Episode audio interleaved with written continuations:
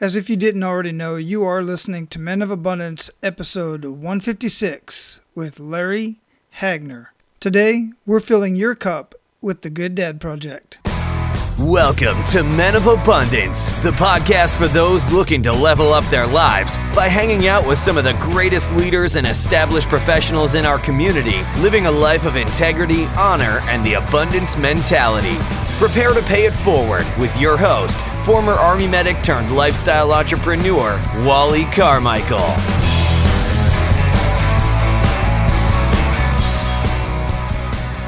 What's up? What's up, all of you amazing, abundant leaders out there? I am Wally Carmichael, your host of the Men of Abundance podcast, the Pay It Forward community. I am glad to bring you today Larry Hagner of the Good Dad Project. And man, if you've been listening, you know the deal. Please share this episode and share this conversation with everybody you come in contact with. I'm telling you right now, you are going to get so much out of this conversation.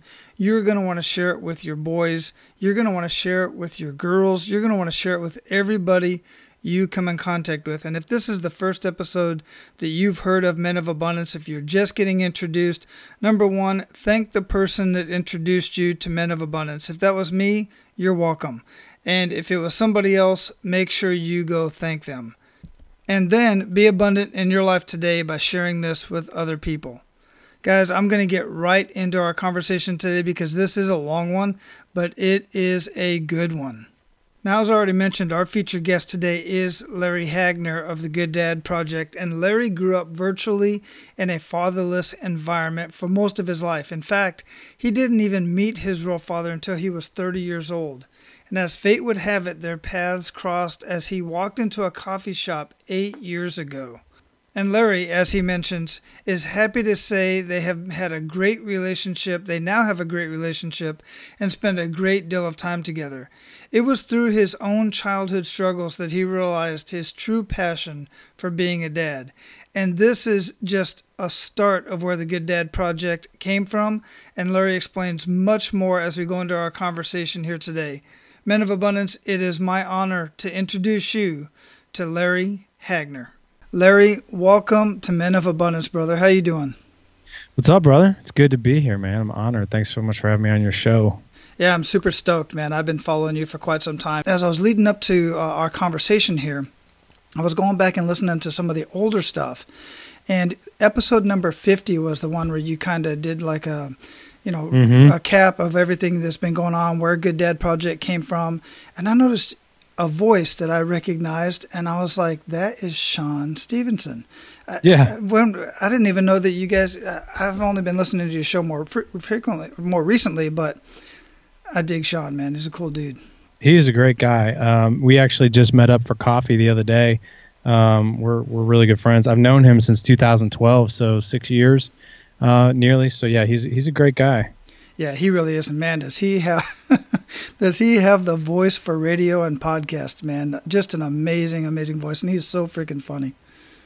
Yeah, I don't I don't know if you ever uh, how how long you followed the podcast for, but um, you know he got the nickname on my show Audio Velvet and uh, my nickname was Audio Corduroy because, of course, my podcasting voice wasn't nearly as as smooth and suave as Shawn's. But uh, he, yeah, he was a great co-host. We were together for 80, 88 shows, and um, you know, we we we loved it. The, the thing was is that we got uh, my my brand really started exploding, and and so did his, and it just got up to the point where scheduling was just a nightmare and some of these big guests you know it's sometimes mm-hmm. really hard to nail down these big guests and we literally Shawn and i only had like a like friday afternoons to record that was the only time that we could that we could record so, uh, you know, in order not to pass up on some of these big guests that we've had, like I've had to, I had to redo my schedule a little bit because they couldn't, the big guests couldn't. So, we just got to the point where like, you know what, it's our, both of our brands are getting super busy. He had just launched uh, Sleep Smarter. He was going on book tours, and it was just so hard to nail down things. So we decided, you know, just part part ways on podcasts. He was going to focus on Model Health Show. I was going to focus on GDP, and and that's what we did. So, still good friends, and all is well. Yeah, good plan, man. Good plan because his model health show is on point. He he must do tons of research because guys, you, you know, if you haven't listened to the model health show and you want to learn something about health, that's the one to listen to because one, it's fun. It's not boring at any means. And what is his co-host name? I can't remember her name.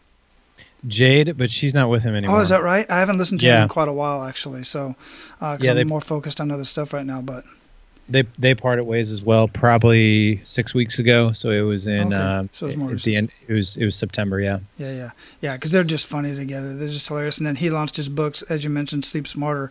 Amazing stuff, man. So listen, before we get too much into the show, I, I like to start out with an attitude of gratitude. What do you have to be grateful for today, Larry? Man, it's a good question. I always try to be grateful for for at least two or three things every day, and I always try to focus on gratitude that uh, that money can't buy. So that's what I always like to focus on. Like, what what can I be grateful for that money can't buy? Because I think we can all be like, oh, I'm grateful for my car. I'm grateful for my house. I'm grateful for the food in my fridge. But what I'm grateful for is, uh, especially here lately, like when I wake up in the morning, I'm usually very grateful for a really good night's sleep. So that's that's the one thing I'm grateful for. Also, you know, the, lo- the love of my kids. I've got four boys, uh, 11, 9, 3, and 1. And I'm, I'm grateful to, that they're in my life. Um, and, and even when things are crazy and annoying and, and loud and, and nuts, and as much as like that rattles my brain sometimes, like I'm just like, you know what? Today I'm grateful that my house is loud because I'm going to wake up tomorrow. my kids are going to be out of here. My house is going to be quiet. I'm going to be like, man, I, I, really miss when my house was loud. So that's what I'm grateful for. Yeah, and I can looking at your family, I can imagine it's pretty darn loud in your house, and I'm missing that right now because I don't know if you know. I think we may have talked um, when we were talking a couple weeks ago that I'm doing some split ops right now. Uh, my family's in Tampa, and I am at the time of this recording. My Tampa, my my family's in Tampa, and I'm still here in Hawaii. So I'm going to be joining them in a couple months.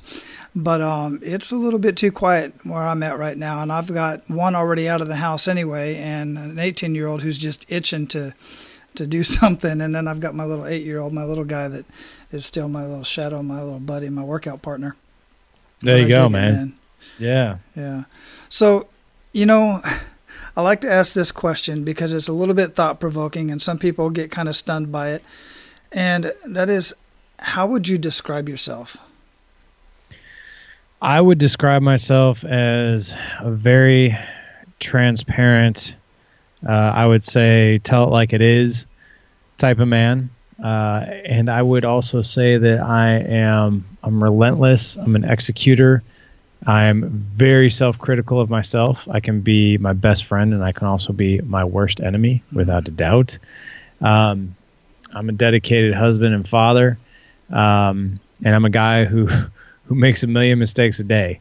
You know, um, I've had the Good Dad Project podcast now for two years, and I always say, you know, not only am I the president, the CEO, and the host of the GDP, but I'm also the first guy in line as a client.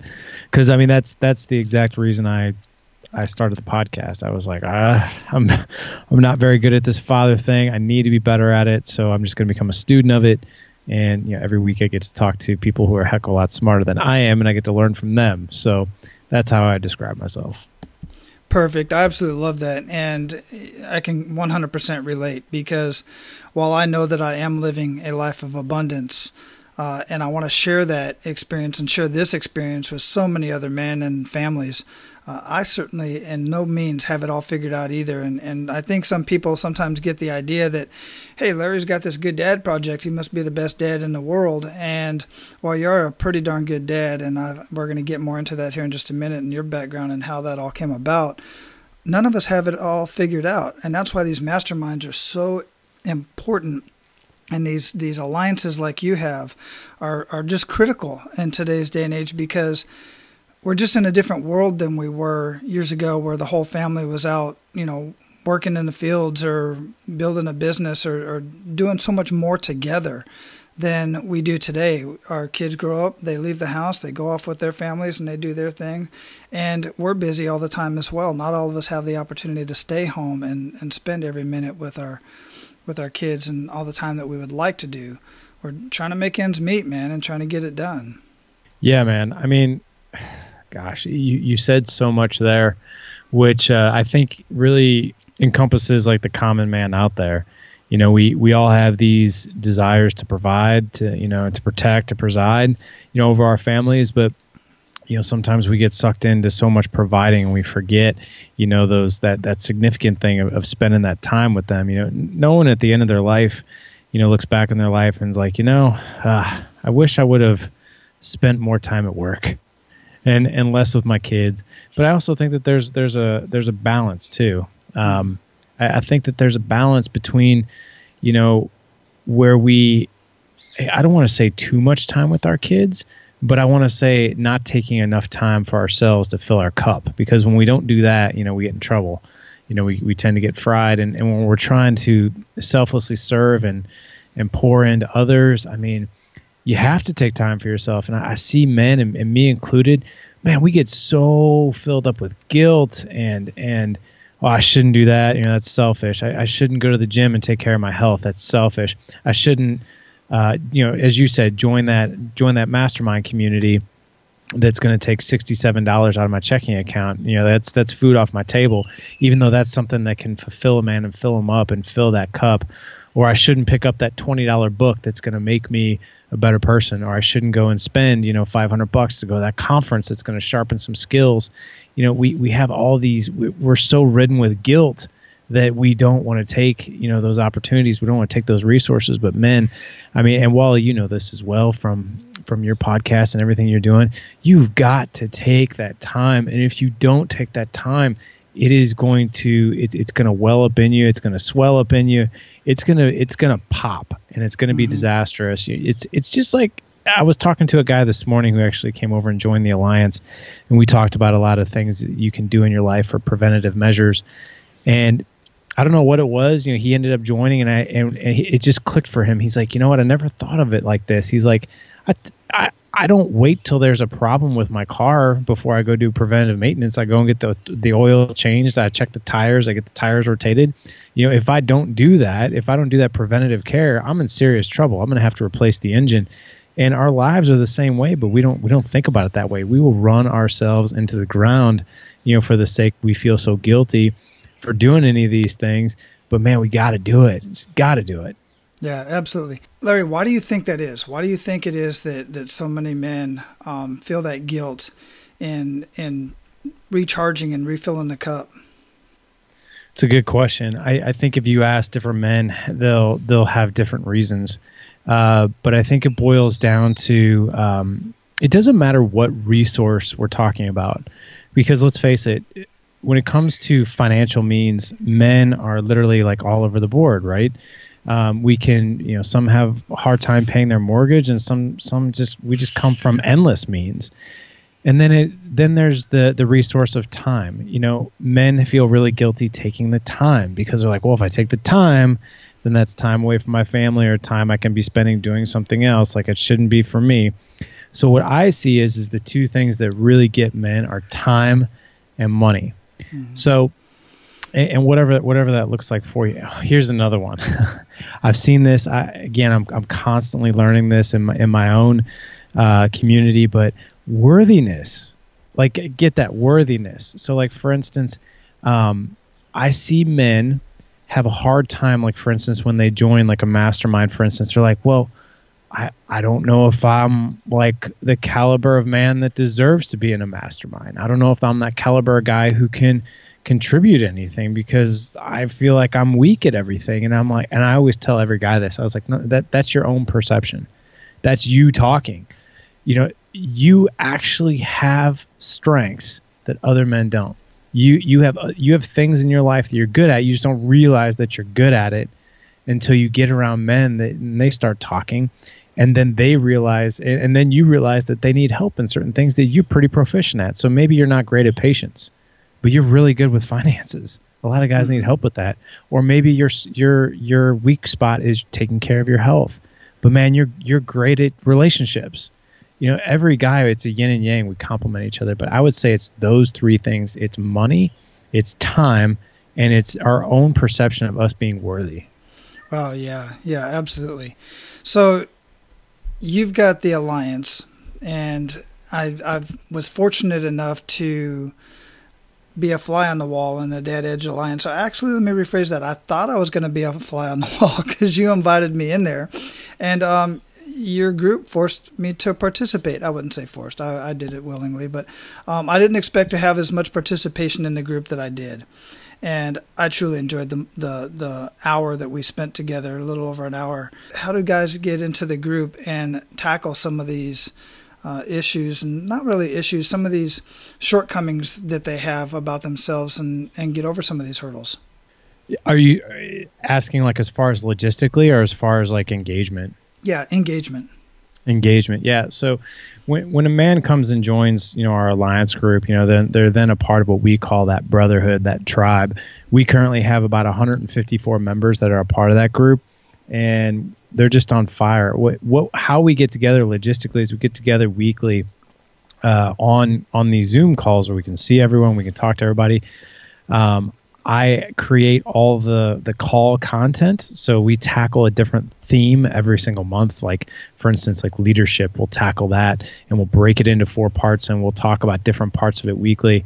Uh, we've also talked about ego. We've talked about confidence. We've talked about uh, work life integration. We've talked about management. Um, this month, we're talking about productivity.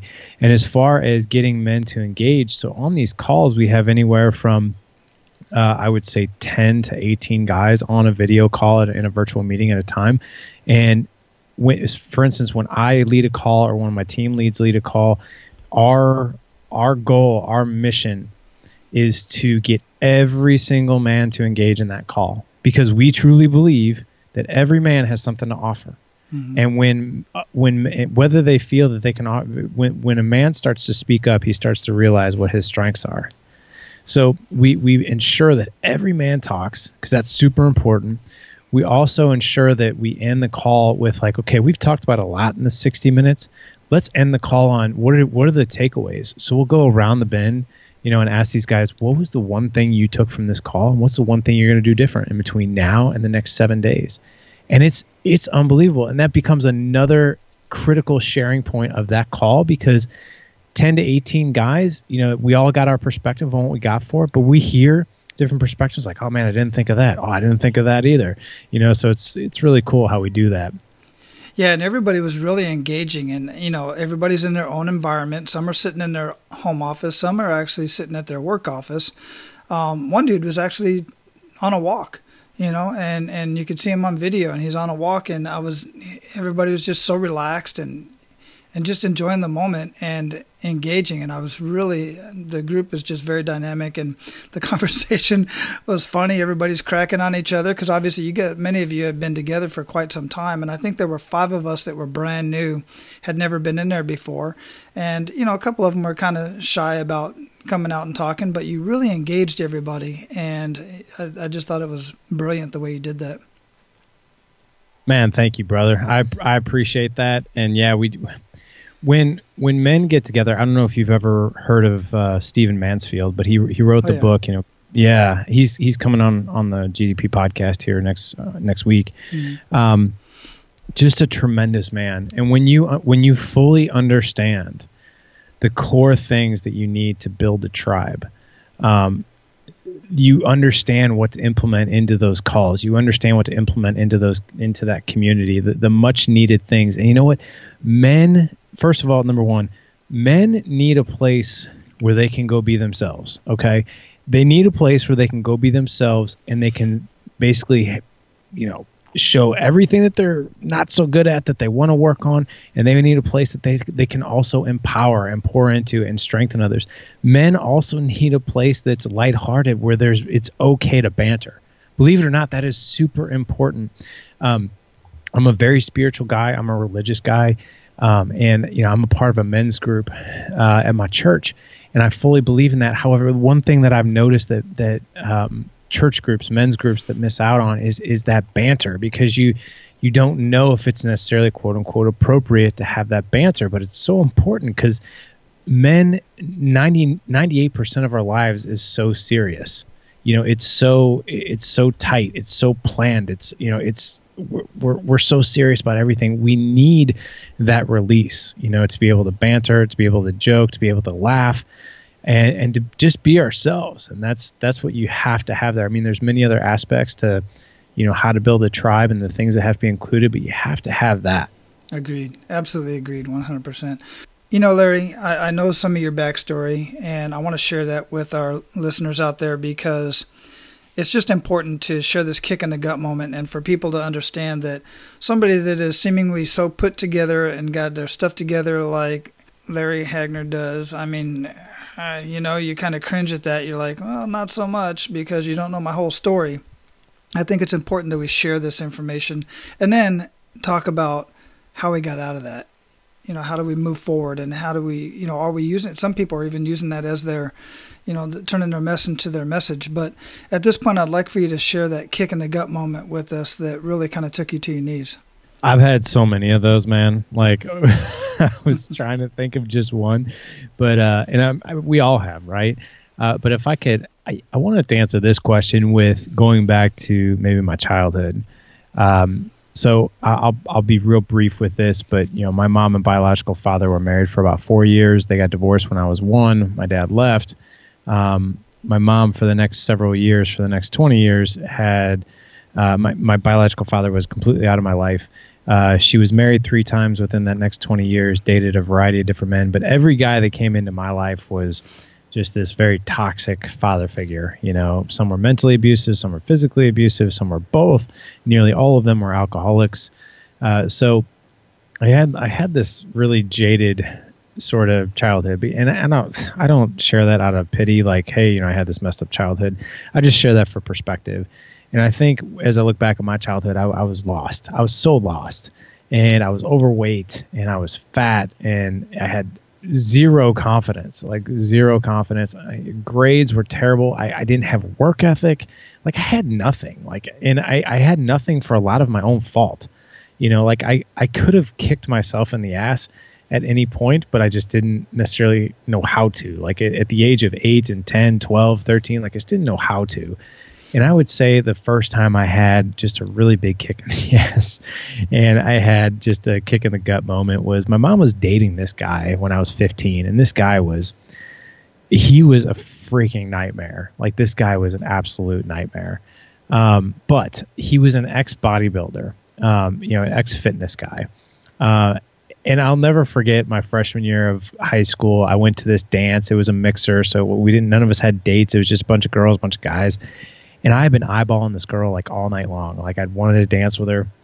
And finally, you know, that's like I waited like four hours, three hours to the end of the night. They're playing like the last three slow songs, and I go up to this girl. I go up to this girl, and I'm like, "Hey, how are you?" I was like, and I, I was like shaking, right? I was like, "Would you like to dance?"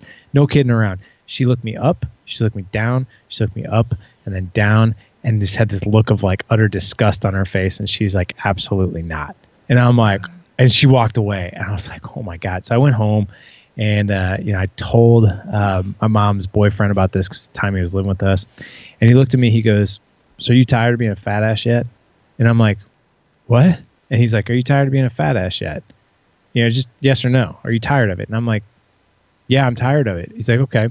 Well why don't we do something about it? I was like well what do we do? And at this point i was terrible at athletics never worked out a day in my life you know, I, I ate like total, total crap.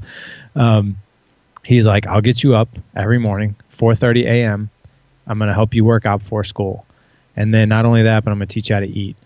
And over the next year and a half, I lost about 50 pounds and got in really good shape. And that's been a part of my life ever since is fitness. So like we're going back, you know, 25 years.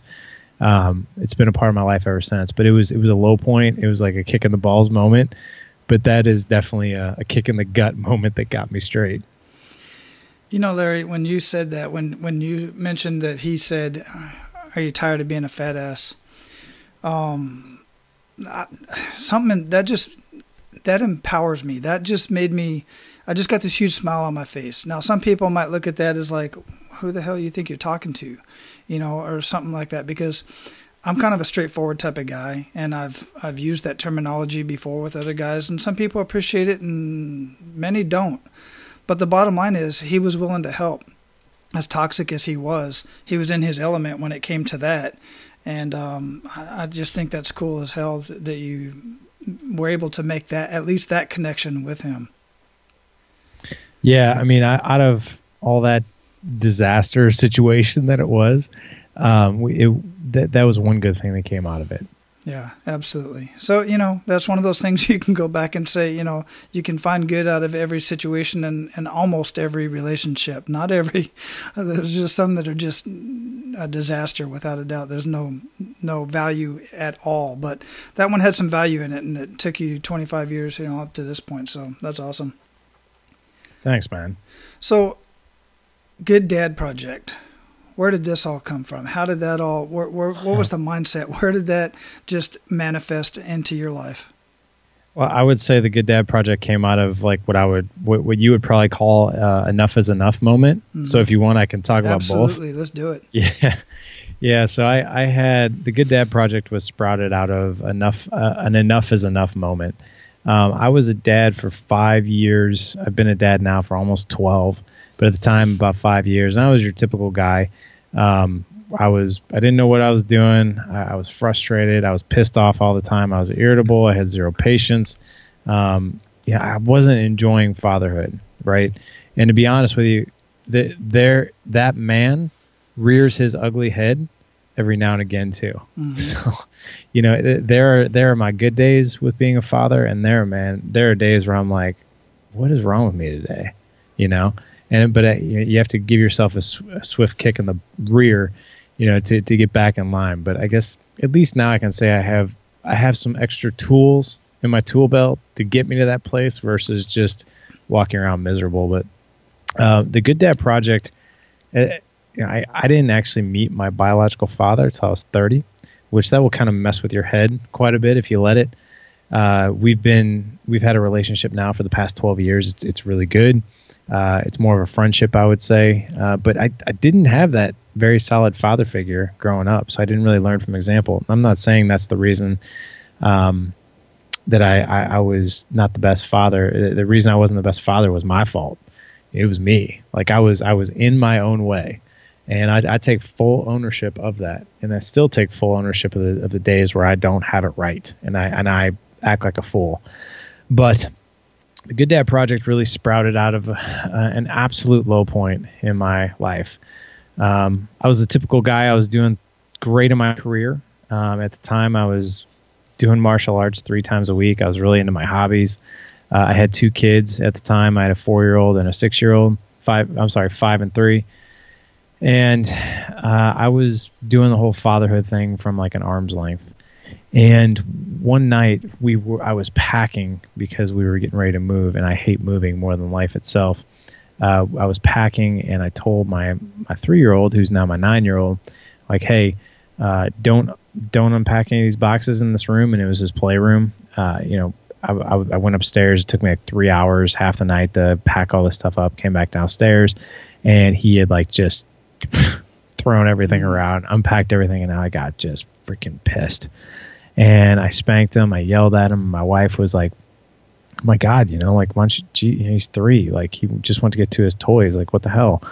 And I was just like, "What? What the hell happened to me? Like, what? What just happened?" And it was, it, it, there was so much pent up anger, rage, irritability, you know, isolation. Uh, just I was more mad at myself than anything.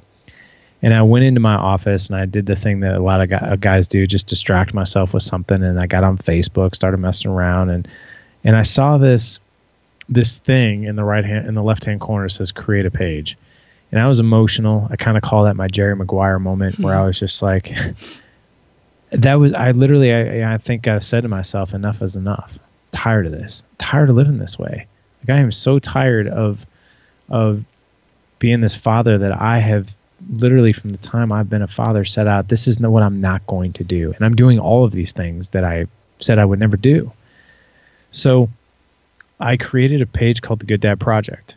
And I was the project. I was like, if I'm going to do this, like I I need to get help.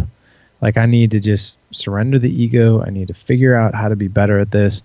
And that's what I did. I was like, I'll just create this page. Whoever follows it follows it, but I'm going to just publicly go out and look for something. I'm going to try to learn something new every day. Just learn something new every day, and then I'll share it on this page. So I did that, And I started noticing that one thing was in common.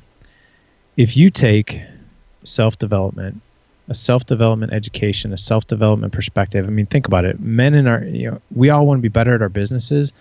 As men, we don't hesitate for one second to be like, I think I'm going to go take that leadership course because it'll make me better at my business. But we don't, we, we think 10 different ways to not do that as a father. Because oh that's a sign of weakness. I should automatically be good at that. You know i'm a I'm, I'm a human i'm a father so therefore i should automatically be good at it. And i knew i wasn't. But if you look at self-development and then you look at that through the lens of a father and you take those skills and you you implement them as a father guarantee if you become a better person you will become a better father it's the same thing like with business and leadership skills you can take those skills and implement them into your fatherhood life. You know, those two lives are not necessarily separate. You can take those skills and transfer them into being a better father. You can even transfer some skills of being a better father into business. You know, so that's what I decided to do. And and I got to be honest with you, Wally. I mean, the hardest thing in the world for me to do was to surrender that ego and to raise my hand and be like, I don't have this figured out. I need help. And I'm sick and tired of feeling sick and tired, and enough is enough so at that moment, what happened was is I was like, I'm just going to be a student of this, and that's what I did. I became a student of it, and it took all the it took a lot of the pressure off, and it's turned into what it's turned into today. So you create this this page on Facebook, and then what guys just start finding it, or did you start inviting folks over and and kind of having these conversations? How did that work out? No, it, what happened was it was really weird, right? Because so you know I started getting getting a bit of a following on the page, and then I I'll never forget. It was like just a few months later, I got a call from uh, a women's group, and they're like, "Hey, uh, we would you mind? We we've been following your page. We want you to come and speak." Um, at this at this church for this women's group, and I was like, okay, well, how many women? And they're like 250. I was like, 250. yeah. I was like, what do you want to know about? And they're like, we want to know like what you're doing. And I was like, I don't know what I'm doing. and they're like, well, that's okay. Like, can you just come and talk about what you've learned? And I'm like, oh wow. So, um, that's what I did. I kind of took some of the content that I was learning, you know, online and some of the research I was doing, the books I was reading, and I just sort of made it into some content. And I mean, the first speaking presentation I did, it was just sort of natural, and it was it was some of the things that fathers struggle with most, and some of the things that husbands. And and I, I'll never forget, like speaking in front of these women, I was terrified, but yet they really enjoyed it. You know, I made it fun and made them laugh, and uh, it was it was a really good time. And then I decided to write um, an ebook and start a blog in 2013. So just a year later, and I started a blog and wrote an ebook and then a couple years later, I was like, you know, I was like, I think I want to write a book, like a book book. Just take a stab at that, even though it seemed overwhelming. So again, I was looking at a blank sheet of paper, and I was like, I, I want something. I don't want something fluffy. I don't want something that's going to be, you know, rainbows and unicorns because men don't don't really gravitate towards that, and neither do I. Right. But a lot of the research I was doing out there made the fatherhood thing so fluffy. So I was like, well, what about the dad's edge? I like the sound of that. And what if I could take like nine of the top things that I've learned and put them into this book? And so I, I, I wrote the Dad's Edge, and I was very transparent in the book. You know, I'm like, I'm not an expert. I'm just a student of this, and maybe you'll relate to it. You know, for it's it's written by a dad for a dad. It's written by a struggling dad for a struggling dad. And I wrote that book, and then um, in 2015 I started a podcast, and we've I've been podcasting for the past two years, and uh, wrote a children's book called Daddy Will Always Love You and Protect You because my nine year old challenged me to do that. And I did that. And then uh, now we, for the past two years, we've had what I would call the Dad Edge Mastermind community, which is the Dad Edge Alliance, uh, where we have helped. Um, in 2016, we had over 200 men go through the, the program. And now in 2017, I developed what's called the Alliance, which is what you saw, which is our mastermind community. Wow amazing. I love the story. It's just uh, truly an amazing story. It's one of my favorite uh, enough is enough moment stories uh, that I've heard so far on this show. It truly is. It it really touches me because I relate in so many different ways. Um, the the anger that that came out of your son, I can totally. I've moved so many times, so many times, and I can totally relate to to that conversation, Awful. man. Yeah, and ge- generally most people, I'm, I'm usually having somebody else move packing everything for us, but we do pack a lot of stuff. I can yeah, definitely relate.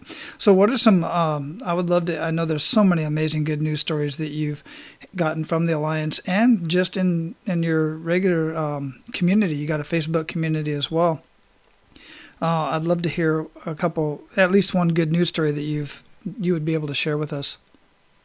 Oh wow, it, it's it's hard to pick just one. Um, so we, we've had i'll tell you just a couple of you know we're big on confidentiality in the alliance. Um, but i'll tell you some uh, i'll tell you a couple that are, so guys one of the things we struggle with i'll tell you the top five things that i've seen men struggle with. One is health.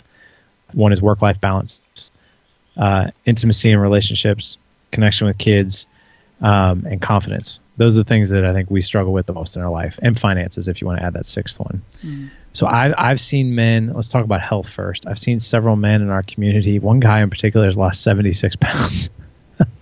76 pounds, and we've we've probably have had, like I said, out of 153 guys, I would say at least 50 have health goals and have lost a substantial amount of weight. Any anything from 10 pounds to one guy who's 76 pounds. And I scratch my head, and I've talked to these guys, and I'm like, I don't understand how how is it you guys are losing weight in the alliance? Like it's not like we're, we're we're like this weight loss thing for men. Like, how is it you're doing it? Like, and I think the best answer that I've heard is there's a million ways to lose weight. There's a million ways to get healthy. Google it, you'll see pages and pages of how to lose weight. It's no secret, you know, how mm-hmm. to do mm-hmm. it. The, the challenge comes is you have to know two things.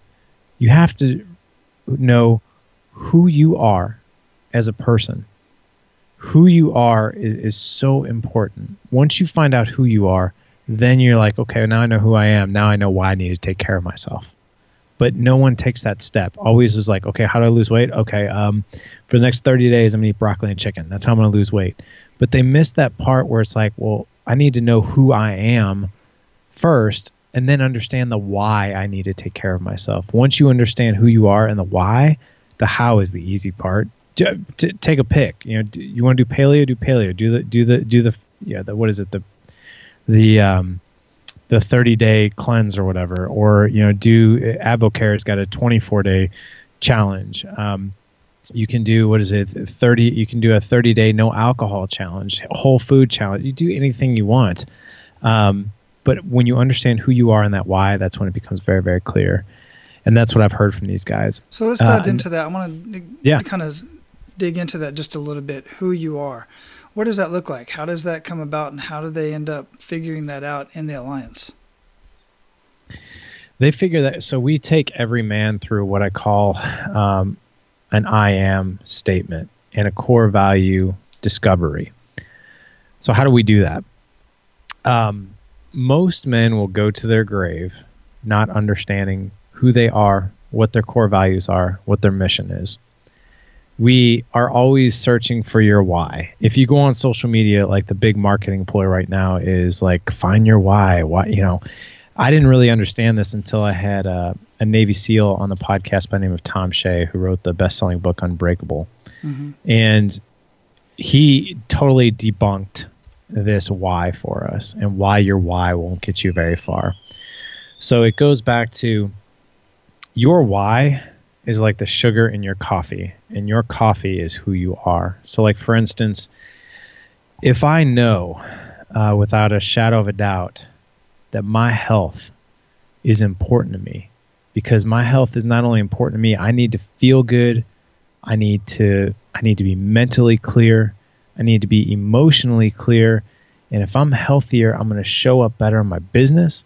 I'm going to show up better with my kids. I'm going to show up better with my wife. I'm going to have better sex with my wife. I'm going to sleep better. All these things. Like, I want to be this mentally clear, emotionally clear, mentally focused, you know, physically present. I want to be that man. That's who I am. So how do how do I get there? Well, the how I get there is really I can pick anything that I want. But if I don't understand that part of like, hey, health is part of my core values and why it's part of my core values, the how doesn't matter. Like, for instance, who you are is a level of commitment to what you're going to do. So, for instance, if I don't realize that health is a critical aspect of who I am and part of my core values, if I want to go out and run a marathon, like that's like, hey, I think I'm going to go out and run a marathon, there's 20 different training programs that I could choose from on how to run that marathon. But if I don't understand who I am, I'm a committed, healthy person, then I, I want to do this because I'm also, I also value achievement in my life. Then how, how, what's, how am I, how am I going to accomplish that? You know, that's where a lot of people bail out. That's why, um, that's why uh, New Year's resolutions just don't work Mm-hmm. There's so many hows out there, but people are just like, eh, it's not important to me. So understanding who you are, why it's important to you, so, and that's why we take guys through a core value exercise. So we take these guys through a core value exercise. They discover their five to seven core values, and then they write what's called a being statement. Mm-hmm. And that being statement then becomes the foundation, that gut check. When anything else comes their way, they go back to that being statement, those core values, and be like, this is important to me and now I know why. And I'll, I'll say this one last thing: if you don't understand what your core values are, it's it's no big deal because most people don't understand. We we go to our graves not not understanding that, but you can always get a sense of what your core values might be because on a conscious level a lot of us don't know what they are but w- when we operate and we're doing something like for instance if you're doing something you're like i don't know what it is about this but it just it doesn't feel right to me right. it just doesn't feel right so we've all had that feeling that is your intuition that's connected to your core values that's telling you this is not in line with who you are. That's why it doesn't feel right. And then there are those other times in our life, like, I don't know what it is about this situation, but man, it feels good. It feels right. This is where I should be. You're operating within those core values. And if you can then make decisions on how to accomplish certain things, do certain things, execute certain things, and it's within those core values, that's when you're unstoppable. Yeah, absolutely. Uh, thanks for breaking that down because that really makes a lot more sense um, in what you're saying, and I completely relate with that. And that core value, that's one of the exercises that I went through with your group uh, the, a couple nights ago. And um, I've done stuff like that before uh, in various venues, and I've done that with other guys. Really amazing when people when you see the when you're doing it in person and you see their eyes open up and their whole demeanor completely changes once they realize you know something similar to what the being their being statement is or their values or their their mission statement for themselves is is pretty amazing.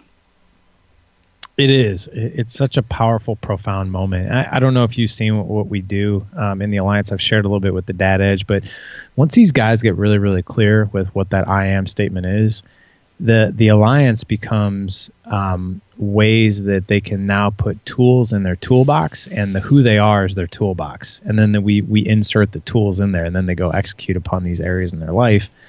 Um, but what we do also is I'm like, hey, once you're done with your I am statement, send it to me, and then send me your your favorite photo of your entire family. And what I do is I take that I am statement, I put it on that family photo, I send it to them um, and it just becomes a, it becomes like literally like that. That's I don't want to say their epitaph because that's when they die, but it becomes something that's now written in stone. That's part of their life.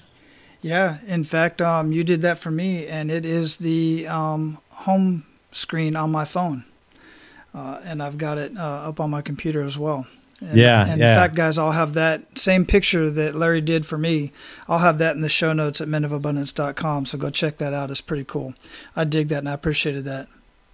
Awesome, man. I'm glad you liked it. So, brother, we could talk all day long about this subject. We're definitely, you and I are definitely going to get on, on the call again, um, either for the show or, or not, because uh, I dig talking with you and I love connecting with you and communicating with you on, on social media. Uh, but in person, so much better. But we're at the point of the show where we're going to pay it forward. You ready to do that? I'm ready to do it. Let's rock it, brother. Outstanding. So, share with men of abundance one to three actionable steps that they can take today. I would say one to three actionable steps is uh, first, number one, if, if you want to become a better man, if you want to become a better husband, if you want to become more effective, efficient in your work, uh, don't do it alone. D- don't do it alone. Uh, be open to learning. Uh, being open to learning is not a sign of weakness. To raise your hands and say, hey, I don't have this whole thing figured out, but I'm willing to learn, that is such a profound uh, sign of strength. It's not a sign of weakness. Uh, the other thing too is give yourself permission to exercise resources in your life to make you better. Whether that's from a financial standpoint, hire a coach, be a part of a mastermind. Uh, you know, go do that conference on leadership or whatever else that you've been wanting to do, even if it's a few hundred dollars. Go go do it. You know, it's it's going to change. It's going to be a pivot point for you. Uh, also, give yourself the permission to take time to do these things. You know, you put fuel in your car, you take time to do that. You you you give your car oil changes, that takes time and resources. You got to do the same for for for yourself. So time and resources, you know, be be generous with yourself. Give yourself um, give yourself some grace, you know, when it comes to that. Uh, the other thing that I'll say too is um, and I, and I think this is a th- this is a critical one. Build your tribe. Build build your band of brothers. So many of us men were surrounded by people physically, mentally and emotionally. We are completely isolated. Build that band of brothers that you have in your life. It's so critical. It's so important. And I'm not talking about the guys that you hung out with in college or the guys you hung out with in high school and you talk about the same five things. You talk about the weather, you talk about work, you talk about your kids and what you do on the weekends. I'm talking about getting deep with the guys in your life and and be that rock and that foundation for for the man who's on the right side of you and the left side and allow those men to be the rock for you as well. Extremely powerful uh, action steps right there. I back that up 100% absolutely love it. What daily habits make the biggest impact in your life larry? Uh, d- definitely uh, physical exercise is a big one for me. Uh, it helps me both physically, it helps me mentally, it helps me emotionally, it helps me more productive. Uh, daily daily gratitude is another one. Uh, another one I'll share is purposely and intentionally loving my wife. That's a big one. I mean, so so many of us will put that relationship on automatic pilot. Man, love that woman to the depths of your soul and, and love her like you're gonna die tomorrow. Like literally, that's what you want to do purposefully and intentionally. That is extremely powerful. So many guys, like you said, really are just going through the motions and not taking those extra steps to plan ahead and, and plan a, a day spa. Just let your wife go. Plan a day spa and put her in a hotel for the night. You know, and maybe have a conjugal visit if she calls you or something, but but give her that time to just yeah go. Re- she needs to recharge too, man. So we're talking about you recharging, but make sure your wife gets that opportunity as well and give it to her. I agree. So, what would you recommend other than your book, obviously? And we'll definitely have that posted in the show notes at menofabundance.com as well. But what would you recommend that our um, abundant leaders read or listen to? You know, I, I, am always reading books, uh, and in the Alliance, we're always reading books as well. I can give you a, a, list of a couple of them that have just really, really rocked our world. One is uh, No More Mr. Nice Guy mm-hmm. by Dr. Robert Glover. I, I, interviewed him on the show. He was fantastic. Uh, Essentialism is another one. It's so critical for men because we take on so much, uh, and and we tend to overwhelm ourselves, and we tend to not enjoy life, and that's when we get really irritable and pissed off, and we we try to be everything to everyone, and we end up being nothing for anyone um, an- another one is Unbeatable Mind by Mark Divine. That's a great one. I just interviewed uh, Gary John Bishop, who's a New York Times bestselling author of, I don't know if your show is clean or not, but I'll say it's Unf Yourself. Mm-hmm. um, but his uh, his book has actually inspired me to, to write a book, and I just submitted um, the book proposal to an agent uh, for it's it's basically a version of Unf Yourself for fathers. So um, it, it's not going to be near. It's not going to be like his book, but it's going to be what a lot of the things that we talked about in this podcast are going to be included in that book. Uh, but those are the ones that uh, that I just uh, those are game changing books.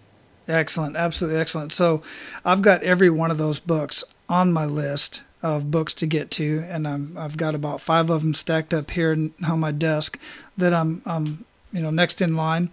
Uh, but out of those four that you just mentioned, which one would you recommend to me uh, to uh, to pick up next?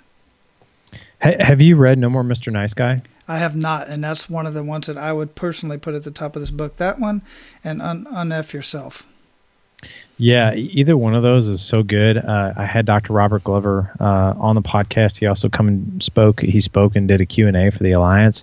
Um, but that book, it will rattle you. It will. It will, and so will unf yourself. But I, it will rattle you because you're like, crap, like this whole book is about me. You know, you know what I mean? So we we all in the alliance we all read that book, and the guys were so funny that month. We did that in July, mm-hmm. and the guys were so money so funny because they were like, "Oh my gosh, man, this book is so great, but it's pissing me off." You know, because like I feel like I'm reading my own life story. But w- the the cool thing about that book, if I give you the thirty thousand foot view, is it talks about how we as men. I mean, we're kind of programmed like well, I want to make everybody else around me happy. And if I make everyone else around me happy, they'll automatically make me happy. And that just doesn't happen. And then we get resentful and pissed off and that kind of thing. Uh, but it talks about instead of being uh, that that guy who's too nice and let's and we say yes to everything and we let people walk on us to become more what's called the integrated man where we have these boundaries and we're more confident we're very very clear with what our needs are and how we communicate those needs that i mean that book is awesome yeah, and that's what I get from it because I've heard him interviewed on multiple shows at this point, and uh, and I've been looking at the book for a while, and it does I, I relate to it, and I've taken some stuff based off what he has said and others as well, and some other guys that I follow as well, and I've been much more bold when I'm in various uh, Facebook groups that I'm in, and I'm, I'm answering people's questions or kind of giving, you know, they'll ask the question and I'll just give a very bold answer that most guys aren't giving. And uh, uh, from my observation and from my experience.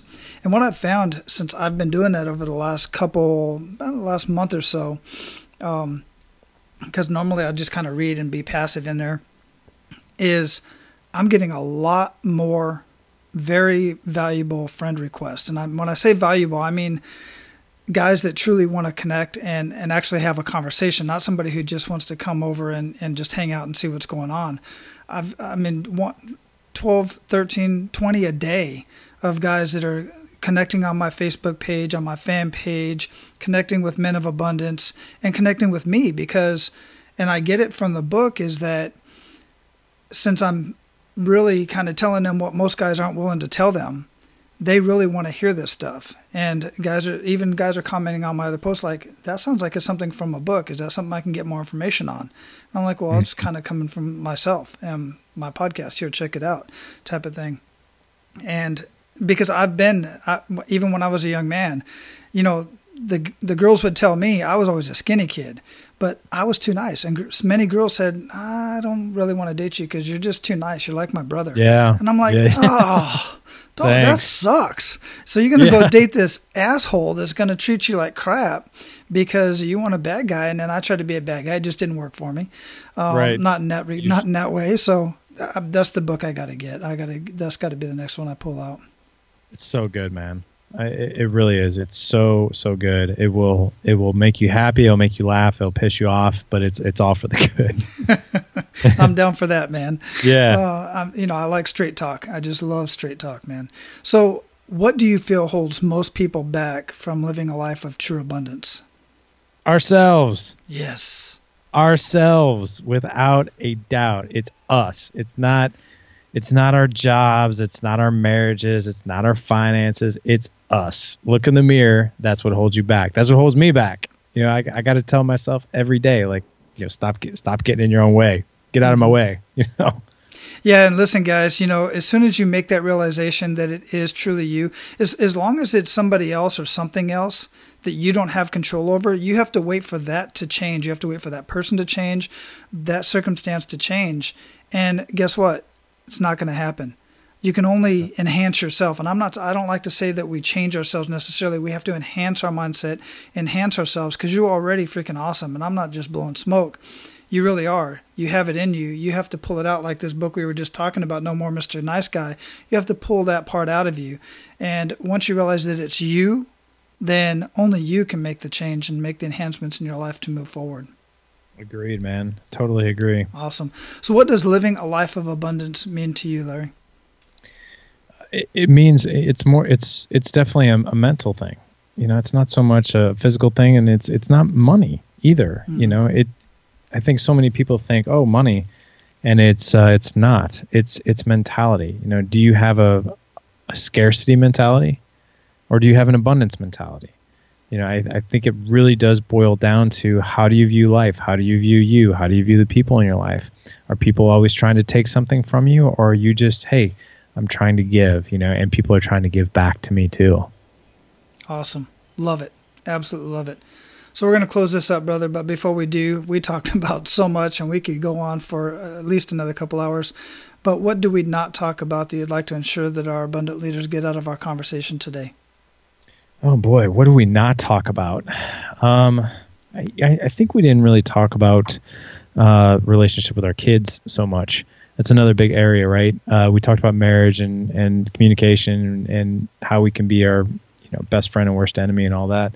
But I think when it comes to relationship with your kids, uh, I heard this quote a long time ago, and it's it's so true with kids: is the quality of our life depends on the quality of our questions we ask ourselves and mm-hmm. other people.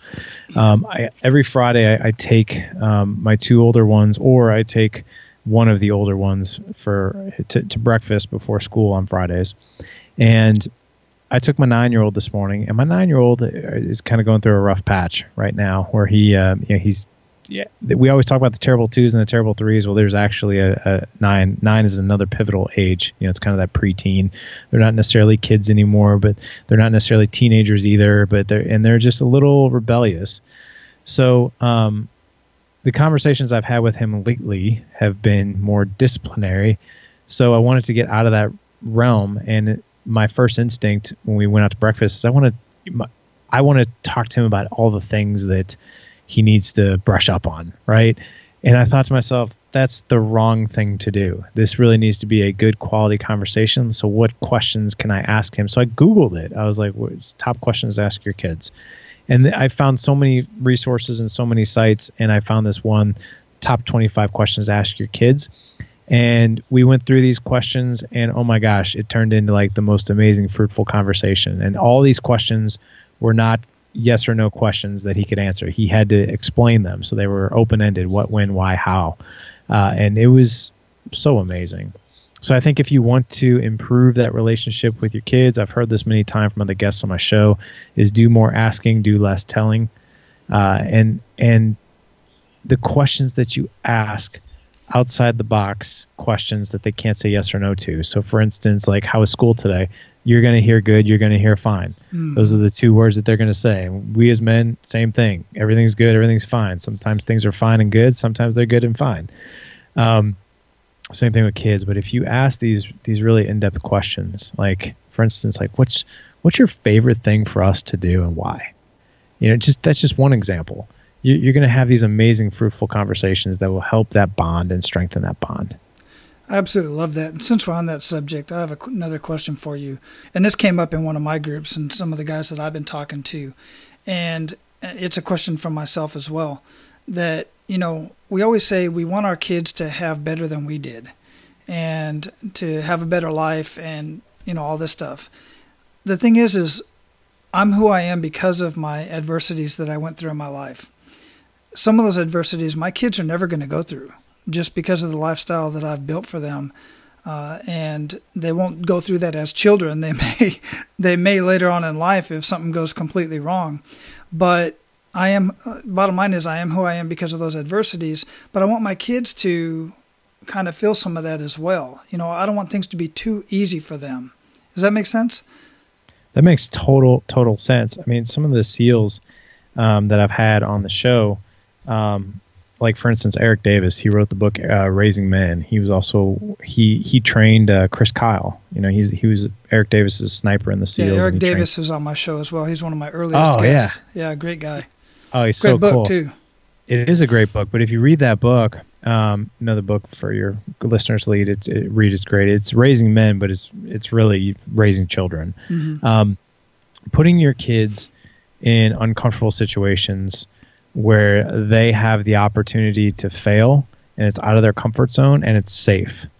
So Eric Davis, like he he talks about the examples of when he walks his daughters even though in raising men he talks about his daughters he Mm-hmm. him and his daughters go for walks on on the beach on these ginormous rocks where the waves are just crashing all around them but he's right there next to them and he's a, he's a seal so he's really comfortable being in the water if anything were to happen he you know he can he's fine.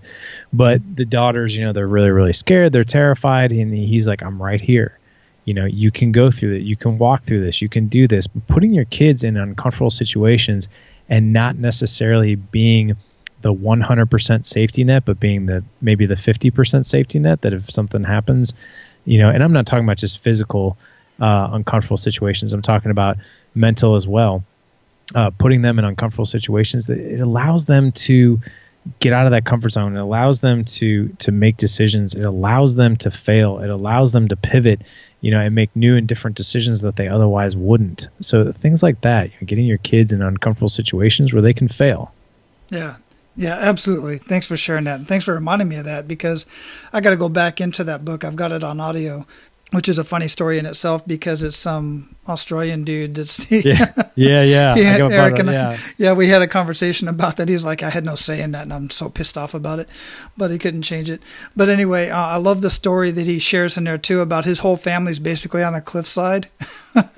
yes. and they're they're kind of stranded, but not really. And another family's like, "Are you guys okay? Yeah, we're good. Don't worry about it, man. We're we're all right." Guys, you don't have to take it to that extreme. Um, and thanks for reminding me of that again, Larry, because Eric really has quite a few great anecdotes in there and great stories from his own life and raising his own kids uh, and getting them out of their comfort zone and having them feel that fear uh, to grow because you cannot grow in the comfort zone. no you can't Absolutely Uh, love it. I, I think there's that quote right That a comfort zone is great but nothing grows there i can't, I can't remember Yeah, what it yeah, said Something yeah like that, but uh, 100% it definitely relates. So, brother, it's been a great conversation. This is one of the longest ones I've had, and I, man, I could just keep going on and, and picking your brain and just having this conversation, learning from each other for sure. But we got to close this up, man. I'm going to have all Yeah. the links, all the books, everything that we talked about linked up in the show notes at menofabundance.com. And again, thanks for your time, man. Oh, it's a pleasure, man. You got a great show, and I just want to say this real quick thing. I know we've gone over, but um, for those of you guys who are listening to Wally and his podcast, you got a great host here. Uh, th- this guy, man, he p- p- puts his heart and soul into this, and uh, you are lucky, lucky to have him at the helm of this podcast because he puts a lot of time, a lot of effort into this, and he's, as you can tell, he's very, very passionate about that. Brother, I appreciate that. I really do. You bet. means a lot. You bet. You All bet. right. Aloha. All right. Aloha. Man, as Larry and I talked about in our conversation, I had the privilege of hanging out with Larry and a bunch of the guys in his group, the Dad Edge Alliance. And I just had a blast. In that one hour that I was with this group, I really had a blast. And I've been in other masterminds, and I'm telling you, it doesn't matter what mastermind. Well, I'm not going to say it doesn't matter. It does matter what mastermind you get into because you have to get into a mastermind that's going to help you grow, one that you can resonate with. And if hanging out with me is great, I would love to hang out with you and I would love to help you grow in living a life of abundance. But if you're looking to be a better dad, we've had two great guests this week one in Brandon Handley and the other in Larry Hagner. And regardless, I just want you to find a group of men that you can hang out with, that you can resonate with, that you're going to be able to contribute to, and you're going to be able to learn from. That's the whole purpose of getting into these groups so that you can realize your power and realize how much you have to offer other men, and then take from other men what they have to give to you. So, guys, that's what I have for you today. I want you to go out and live your life of abundance, and men, make sure to pay it forward. That's all for today, Abundance Leaders. For more about our guests and the powerful information we shared with you today, be sure to sign up for our mailing list at menofabundance.com. We appreciate your time and look forward to hanging out with you on our next episode. So until then, be sure to pay it forward and live your life of abundance.